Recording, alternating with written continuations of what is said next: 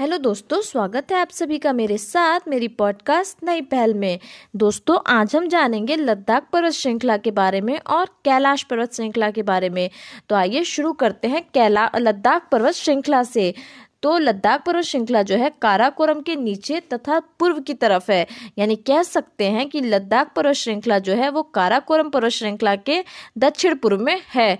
काराकोरम पर्वत श्रृंखला तथा लद्दाख श्रृंखला के बीच से श्योक नदी बहती है और श्योक नदी सिंधु की सहायक नदी है और नुब्रा नदी जो है वो श्योक की सहायक नदी है। लद्दाख श्रृंखला वो जास्कर श्रृंखला के बीच से सिंधु नदी बहती है।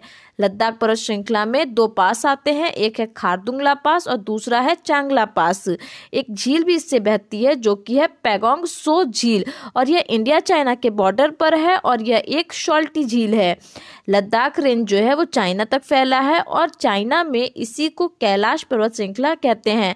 कैलाश पर्वत श्रृंखला में माउंट कैलाश है और यहीं पर है मानसरोवर झील। लद्दाख श्रृंखला की सबसे ऊँची चोटी जो है, हाईएस्ट पीक जो है, वो इसकी स्टोक कांगरी है और ये जो है, ये हेमिश नेशनल पार्क में है। हेमिश नेशनल पार्क जो है, वो इकलौता नेशनल पार्क है जो कि हिमालय के नॉर्थ में पाया जाता है।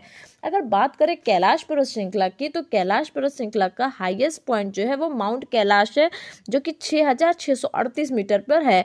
यहीं पे हम कह सक जानते हैं कि यहाँ यहीं पर क्या है? मानसरोवर झील है और मानसरोवर झील से चार नदियाँ निकलती हैं। कौन कौन सी? इंदुश सतलुज ब्रह्मपुत्र और घाघरा जिसको करनाली भी कहते हैं और घाघरा जो है वो गंगा की एक सहायक नदी है। तो मिलते हैं दोस्तों अगली पॉडकास्ट में। तब तक के लिए धन्यवाद।